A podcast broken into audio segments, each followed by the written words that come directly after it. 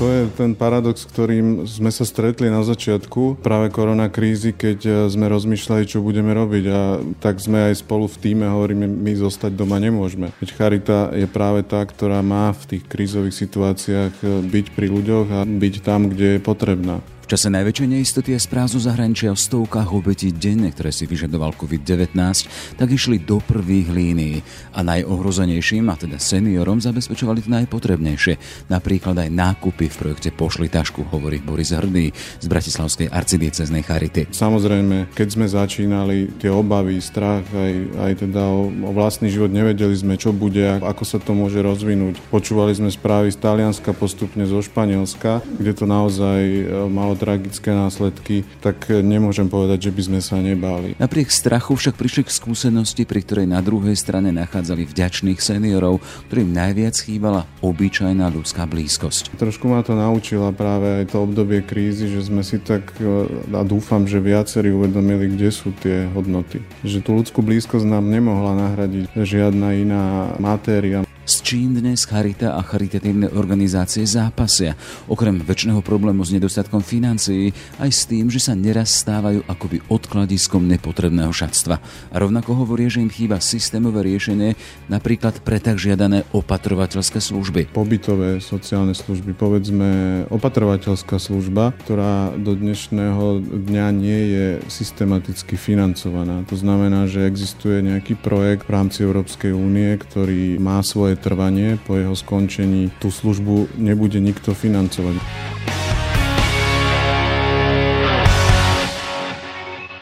Je útorok, 2. jún, moje meno je Jaroslav Barborák. Aj tento podcast vznikol vďaka vašej podpore, za ktorú sme vďační. Dobrý deň, som Dag Daniš, komentátor portálu Aktuality.sk. Aj v čase krízy a poklesu príjmov našej firmy pracujeme v plnom nasadení. Bez vašej podpory to však budeme mať extrémne ťažké. Ak nám dôverujete, ak si to môžete dovoliť, podporte nás prosím a pridajte sa k našim dobrovoľným predplatiteľom. Môžete tak urobiť na našej stránke Aktuality.sk vo všetkých článkoch s označením plus. Spája nás zodpovednosť. Ďakujeme. Ráno nahlas. Ranný podcast z pravodajského portálu Aktuality.sk čase, ktoré vystihú slova návrat do normálu, stačí si pripomenúť to ohlásenie ministra Krajčího, že do normálu sa vracia napríklad zdravotníctvo, e, čiastočne do normálu sa vracia školstvo tým s prvým stupňami. Opäť v triedach otvorili sa tiež obchody, nákupné centrá, kostoly, prevádzky, mohli by sme hovoriť ďalej. Brusel hovorí o 100 miliónoch, ktoré nasmeruje na Slovensko. Je tu jedno podujatie, ktoré sa ale do normálu nevracia. Naopak, skúša to v nových vodách. Budeme hovoriť a hovoríme o Národnom týždni Charity. Tento rok je pred doznievajúcu koronakrízu v online priestore. Komu, ako a kde sa takto dá pomôcť a či sú Slováci v takýchto mimoriadných časoch otvorení Charite? O tom sa budeme rozprávať s Borisom Hrdým, ktorý stojí na čele Bratislavskej arcidiecesnej Charity. Pekný deň prajem. Dobrý deň všetkým poslucháčom. Začali sme tým návratom do normálu. Chcem sa spýtať, či je to aktuálne aj pre vás, teda pre vašu charitu, že sa vraciate do normálu? Dá sa povedať, že áno, aj keď e, niektoré naše služby ešte stále zostávajú zatvorené a teda pre nás ten normál ešte stále neplatí ale na podiu, alebo teda možno naopak práve my sme počas tejto koronakrízy spustili projekt Pošli tašku, teda nákupy seniorom, ktorí teda zostali doma, ktorí boli tou ohrozenou skupinou. A pre nás teda to vrátenie sa do normálu znamená, že tých požiadaviek na nákup je menej a tým pádom vlastne aj tá služba trošku bude sa meniť. Pošli tašku, posielali ste veľa tašiek, bolo to úspešné, bol o to záujem, o to, aby ste prinášali si starým ľuďom ľuďom mm, potraviny domov? Z nášho pohľadu áno, možno sa bude zdať niekomu málo, ale za ten čas od spustenia do konca apríla sme vlastne urobili približne 220 nákupov v rámci Bratislavy, v rámci Senca, Pezinka, Modry a Skalice. Pre nás to bolo úspešné. Pre nás bolo veľmi dôležité, keď nám seniori už teraz, keď sa začali postupne uvoľňovať tie opatrenia, hovorili, že čo budeme robiť teraz, keď e, skončia tieto, táto vaša podpora. A my hovoríme, hovoríme, neskončíme. Pokiaľ nás budete chcieť a budete to potrebovať, zostaneme pri vás a budeme sa snažiť tú službu udržať aj napriek tomu, že korona kríza skončí, lebo keď tú službu potrebujú a keď ju vnímajú ako potrebnú, tak e, charita je práve o tom, aby sme boli blízko k ním a službu im poskytli. Je to paradoxné, nie? V čase krízy, koronakrízy, keď boli ohrození najmä starší ľudia,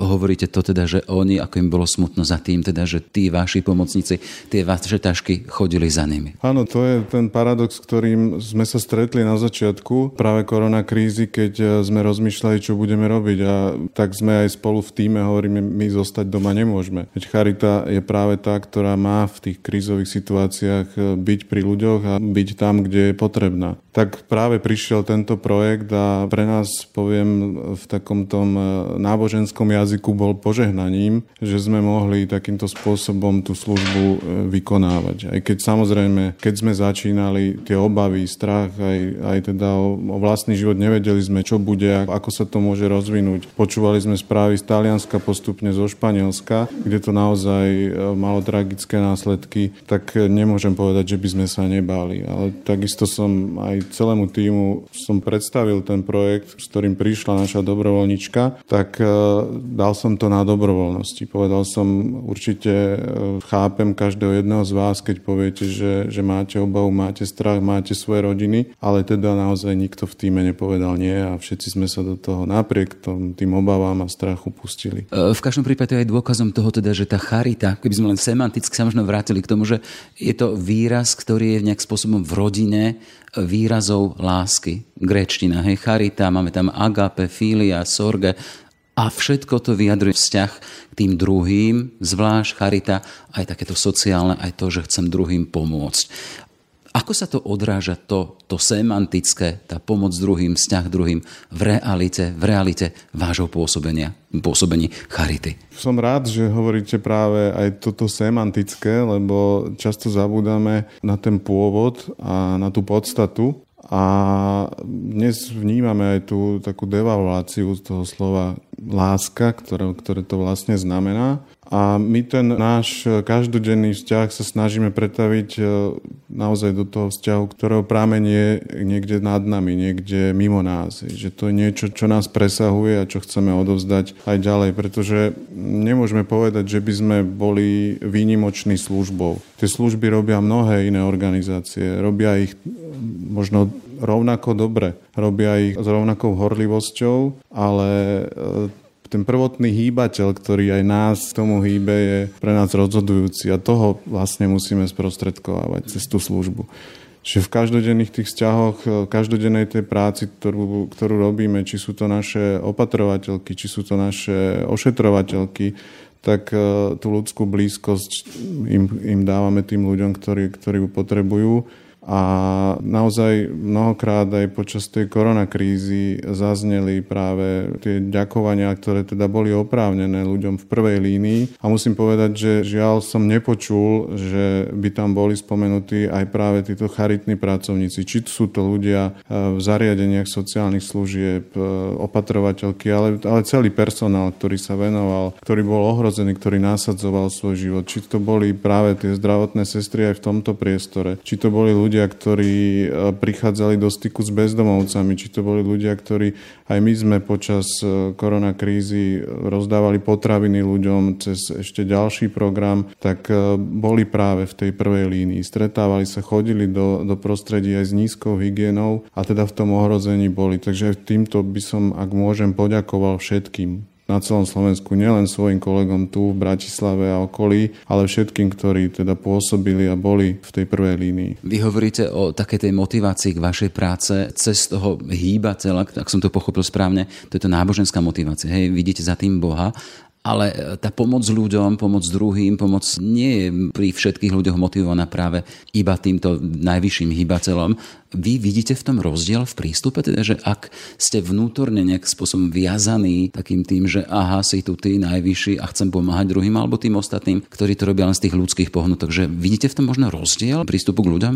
To je veľmi ťažká otázka. Asi 20 rokov späť e, som podobnú otázku, podobného duchu dostal od jednej pani, ktorá hovorila, že celý svoj život, teda bola to pani v seniorskom veku a sa zamýšľala nad tým, ako zbadá medzi v dave ľudí človeka veriaceho. A teda bola to básnická otázka, na ktorú ani nám nedala odpoveď a neviem, či, či ju aj do konca svojho života našla. Ja takisto sa snažím hľadať to, že akým, aký je ten rozdiel medzi tým človekom, ktorý je teda hnaný tým filantropickým a človekom, ktorý je motivovaný e, Bohom a službou ľuďom e, preto, lebo vidí v človeku možno Krista. Nemám na to jednoznačnú odpoveď. Naozaj nemám. Ako viem, že tá služba, ktorá je motivovaná Bohom, sa možno o nej nerozpráva. Možno ten človek ani nekričí, že je motivovaný Bohom, ale konečnom dôsledku niečo odozdáva viac. Niečo, čo je mystické, niečo, čo nevieme pomenovať, možno čom sa dnes nechce hovoriť a, a možno je to až, až tak intimné, že ani by sa nemuselo o tom veľmi hovoriť, ale v konečnom dôsledku, a hovorí nám to aj, aj svätý otec František, že ak by sme boli len čisto službou, tak by sme boli len humanitárnou organizáciou. Ale teda musíme sa vrácať k tomu prámeniu, musíme sprostredkovať charitu ako objatie Boha Boha, ktorým teda nás On objíma a potom ten rozdiel snáď bude badateľný. Tak sme hovorili o teológii služby, ale chcem sa spýtať, vy pracujete v charite, ktorá je inštitucionalizovaná, my sme tu hovorili o tých pohnutkách, ale predsa len Dá sa to robiť ako obyčajné povolanie, alebo musí byť k tomu čosi aj také tie osobnostné predispozície, že vás to ťaha? Vás to iba živí, alebo vás to aj náplňa?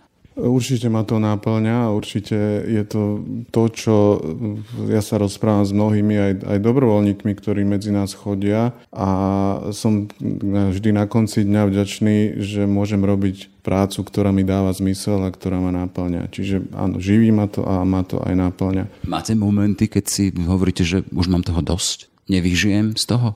Určite sú aj také, určite a mnohokrát naozaj si to tak človek uvedomí, že predsa mohol som byť možno niekde inde. Zažil som aj súkromnú sféru a tie mzdové podmienky určite boli lepšie, ale zatiaľ som doteraz vždy vyžil a vždy som sa vrátil k tomu, a trošku ma to naučila práve aj to obdobie krízy, že sme si tak, e, a dúfam, že viacerí uvedomili, kde sú tie hodnoty. Že tú ľudskú blízkosť nám nemohla nahradiť žiadna iná matéria. Možno trošku viac nám to nahradili tie médiá, sociálne siete, ale to len do času. To je tá skúsenosť, to ak ste hovorili, že pošli tašku, tí starí ľudia, čo sme hovorili o tom paradoxe. V ohrození, ale predsa, ak spomínate, že im je ľúto a spomínate, že je, že už to končí, škoda.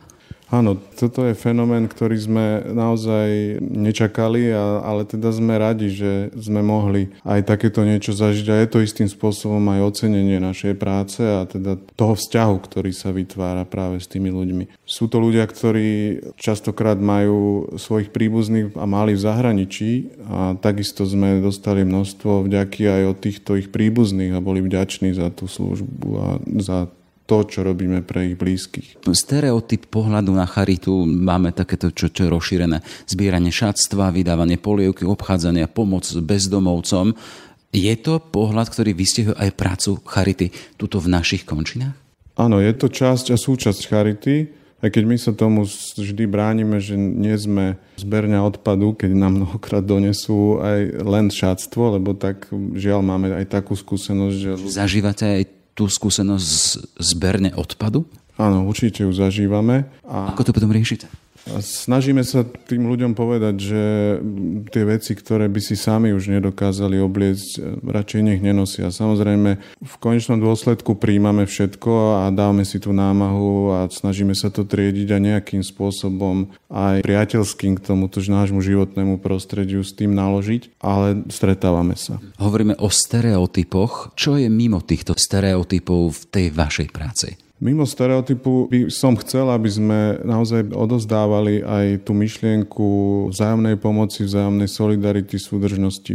My všetci sme pozvaní, k akokoľvek sme aj orientovaní v rámci náboženstva alebo viery, či bez, bez vyznania. Každý z nás je nejakým spôsobom motivovaný konať dobro ale my to teda s tým, čo sme hovorili aj predtým, chceme podnecovať všetkých, aby sa zapájali. Aj teda z tých, z tých našich radov, z, rady, z radov veriacich, ale pozývať a otvárať sa pre všetkých, ktorí sú teda ochotní nejakým spôsobom sa podeliť. Nakoniec sme to videli aj v tom projekte Pošli tašku, že sme mali veľký záujem dobrovoľníkov, ktorí prichádzali a ktorí chceli slúžiť a nikdy sme neskúmali, že či sú veriaci alebo nie sú veriaci. Ale teda ten náš motív je naozaj aby sme pritiahli ľudí k tomu, aby boli solidárni, aby tým svojím spôsobom, ktorým dokážu, im nebolo lahostajné to, čo sa deje ich susedom, to, čo sa deje ich blízkym, aby sme túto charitné dielo, hoci sa to nemusí vždy tak volať, rozširovali a realizovali aj v našich rodinách, v našich susedstvách, v našich mestách. Viackrát opakujete to veriaci, neveriaci, dôležité, nedôležité. Je to pri tejto práci vôbec dôležité, či niekto veriaci alebo nie je veriaci? Ja si myslím, že tá práca nevylučuje nikoho. Nikto nie je z tej pomoci vylúčený. Moja skúsenosť samozrejme tvorbe týmu, ktorý... Doplňujem teda z pomoci a pomáhania. Hej? Keď hovoríme o pomoci, to je adresát a potom ten, kto nejakým spôsobom pomáha. Áno. Čiže nie, nie je vylúčený ani ten, kto prichádza, chce pomáhať a nie je to podmienkou, aby, aby bol veriaci. A nikoho naozaj nediskriminujeme a nechceme diskriminovať či na jednej alebo na druhej strane, teda na tom, kto pomáha alebo je príjemcom pomoci. Mierim k tomu len preto teda je tu verejná diskusia aktuálne o tom teda nakoľko tie náboženské veci majú zasahovať alebo prerastať aj ten svetský život, nakoľko štát má zabezpečovať aj tie otázky náboženského presvedčenia. Tak len preto sa pýtam teda, že nakoľko toto zohráva dôležitú úlohu alebo úlohu vo vašej práci. Predsa len my sme teraz na pôde arcidieceznej charity. Pre nás hovorím, je to dôležitá vec, ale otvorení sme pre všetkých a máme medzi sebou kolegov, ktorí nie sú veriaci a si myslím, že sú rovnako dobrí a je len otázkou na nás, že akým spôsobom možno im dáme ten príklad, ktorý ich niekam posunie a niečom, o niečom presvedčí. Samozrejme, to, či patrí alebo nepatrí do, do verejného priestoru, my sme takisto súčasťou tohto systému, sme a patríme do nejakého aj toho spoločenského zriadenia a preto si myslím, že nemôžeme byť vylúčovaní alebo nejakým spôsobom diskriminovaní, pretože sme zástancami nejakej viery a sme teda máme byť súčasťou aj toho politického sveta. Samozrejme druhá vec je potom, akým spôsobom s tým nakladať a, a ako to prezentovať. To už by som nechcel zasahovať. Do... Na druhej strane e, pomoc človeku, ľuďom je nadkonfesionálna záležitosť. Áno, nikto nemôže byť vylúčený z tej pomoci, ktorú my poskytujeme. Začínali sme tým teda, že sa aj spoločnosť tuto na Slovensku vracia do normálu, keď sme v kontexte koronakrízy. E, akým spôsobom, už sme to naznačili, nejaké projekty tu boli v rámci koronakrízy, ale akým spôsobom vstúpila celé to mimoriadne obdobie do výkonu vašej práce, vašej pomoci ľuďom. Keď sme robili reportáž ešte počas toho obdobia, to bolo zaujímavé, že vaši kolegovia napríklad z noclahárne Depol spomínali to, že mali skúsenosť toho, že ulice sú vyprázdnené a bezdomovci napríklad mali začať mať problém. Na uliciach neboli ľudia, ktorí by im mohli dať nejaký peniažok. Napríklad e, v ich noclahárni sa zhromaždilo viac ľudí, ktorí boli aj odkázaní na to, že stratili ubytovanie. Chcem sa spýtať, že ako konkrétne ste vy pocitili vo svojej práci prejavy tej mimoriadnej doby korona krízy? Predovšetkým aj z toho rozhodnutia vlády sme niektoré služby museli uzavrieť, aj teda tú, ktorú máme v rámci poskytovania pre ľudí eh, s duševným ochorením. Čiže tu sme nejakým spôsobom museli obmedziť a, a práve oni boli tí, ktorí tým boli nejakým spôsobom postihnutí. Pre koronakrízu ste museli opustiť niektorých svojich klientov, hovoríte psychicky postihnutí. Áno. Títo vnímajú veľmi citlivo, pretože potrebujú nejakú pravidelnosť, e, potrebujú nejaký, nejaký vzťah a preto sem prichádzajú, aby sme im dali aj naplnenie zmysel toho dňa. To sme zachovali tým, že sme jednoducho e, kontaktovali ich cez e, sociálne siete, kontaktovali telefonicky a teda ten ten kontakt s nimi je, pokiaľ niečo potrebovali, tak sme aj fyzickým dokázali zabezpečiť. Takisto istým spôsobom sme pocitili aj v rámci terénnych služieb, ako hovoríte, že na uliciach bolo viacej ľudí bezdomová. Je pravdou, že aj ku nám chodievali a aj od nás žiadali pomoc, takže my vždy nejaké tie potraviny, ktoré tu máme, vieme poskytnúť a vieme im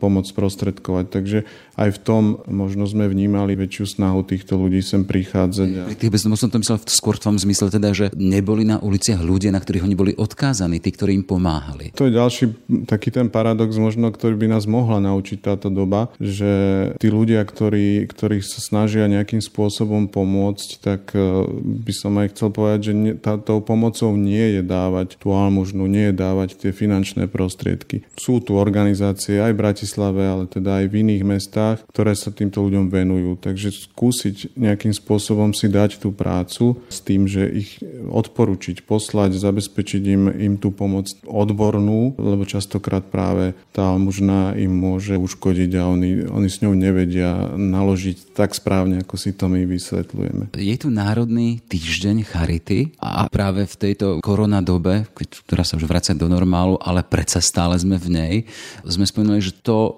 sa nevracia do normálu, ale vystupuje zo svojich nejakých zabehnutých kolají.